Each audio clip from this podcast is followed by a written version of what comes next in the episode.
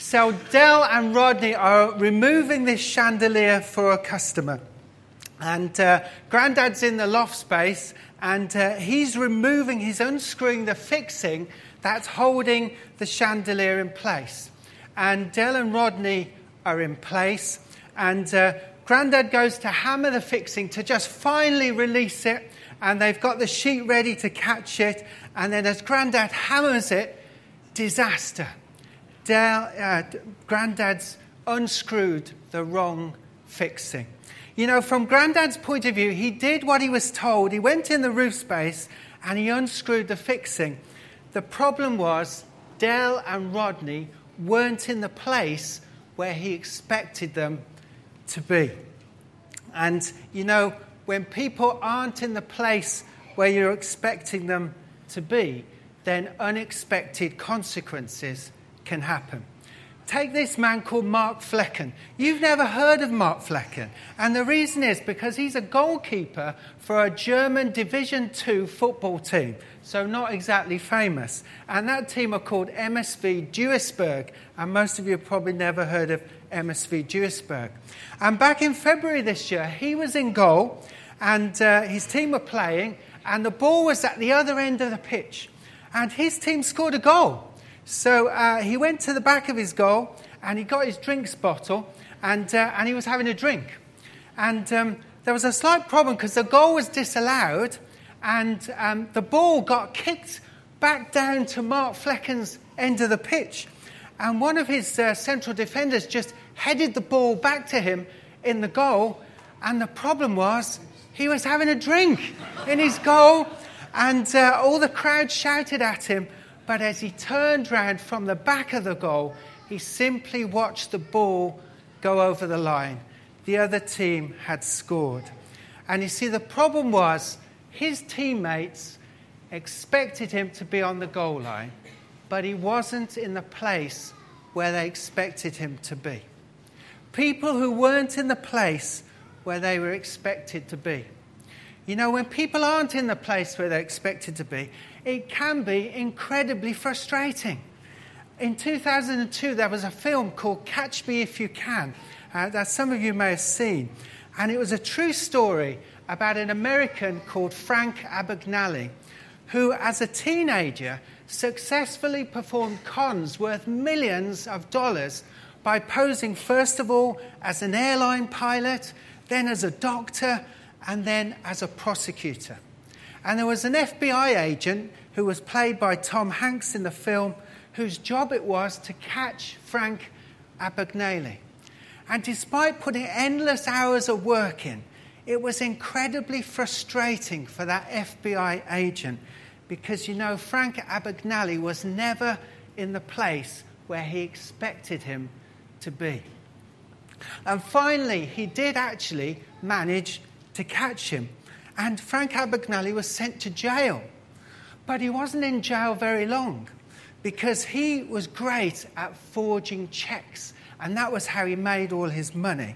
And the FBI decided, you know what?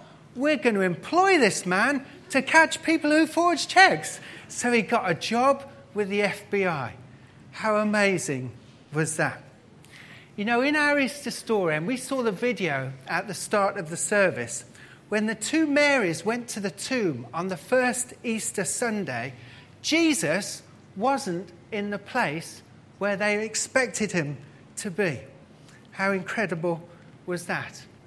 You see, two days before, Jesus had been crucified with two other men who happened to be criminals. And the two Marys had witnessed Jesus' crucifixion. They'd seen him be killed. And because it was Good Friday and it was the day before the Sabbath, and the leaders didn't want the bodies left on the cross during the Sabbath, the, a soldier took a spear and pierced Jesus' side just to confirm that he was actually dead so they could take his body down. And a man called Joseph of Arimathea, who was a member of the Jewish ruling council, he asked Pilate for Jesus' body, and Pilate gave permission. So he took Jesus' body down and he wrapped it in a linen cloth and he laid it in a tomb. And the Bible says that Mary Magdalene, who we saw in the drama, and Mary, the mother of James and Joseph, they saw where Jesus' body was laid. So Jesus was dead. He'd been wrapped in a linen cloth, he'd been laid in a tomb, and then they rolled this huge big stone across the entrance of the tomb and left him.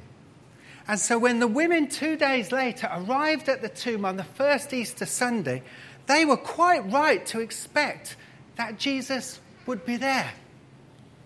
But when they got there, they didn't find Jesus. In fact, they were met by an angel. And to be honest, they were pretty freaked out by that.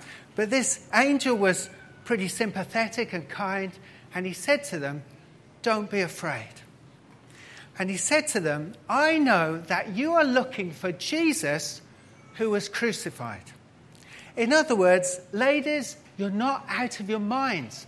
Jesus was indeed crucified, and yes, you did see Joseph lay him right here in this tomb. But guess what? He is not here. Four words.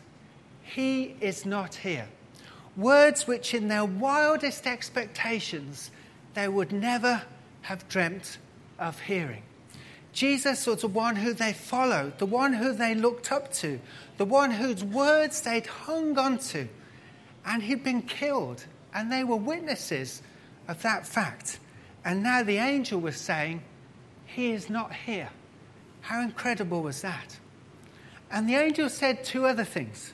Firstly, in order to back up what he said, to convince them, he said, Come and see where he lay. Come and see where he lay. In other words, ladies, don't take my word for it. After all, I'm only an angel. Come and see where he lay. And he said one other thing. He said the reason why Jesus wasn't there. Not that someone had stolen his body not that Jesus had sudden, not really died and he's suddenly woken up and then he'd escaped from a closed tomb and somehow run away. No, Jesus wasn't there because he had risen. And the angel said to them, He has gone ahead of you. He has risen from the dead and he has gone ahead of you into Galilee. There you will see him.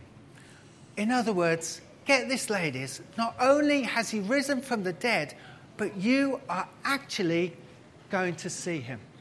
How amazing is that? The Bible says that the women hurried away from the tomb, afraid yet filled with joy.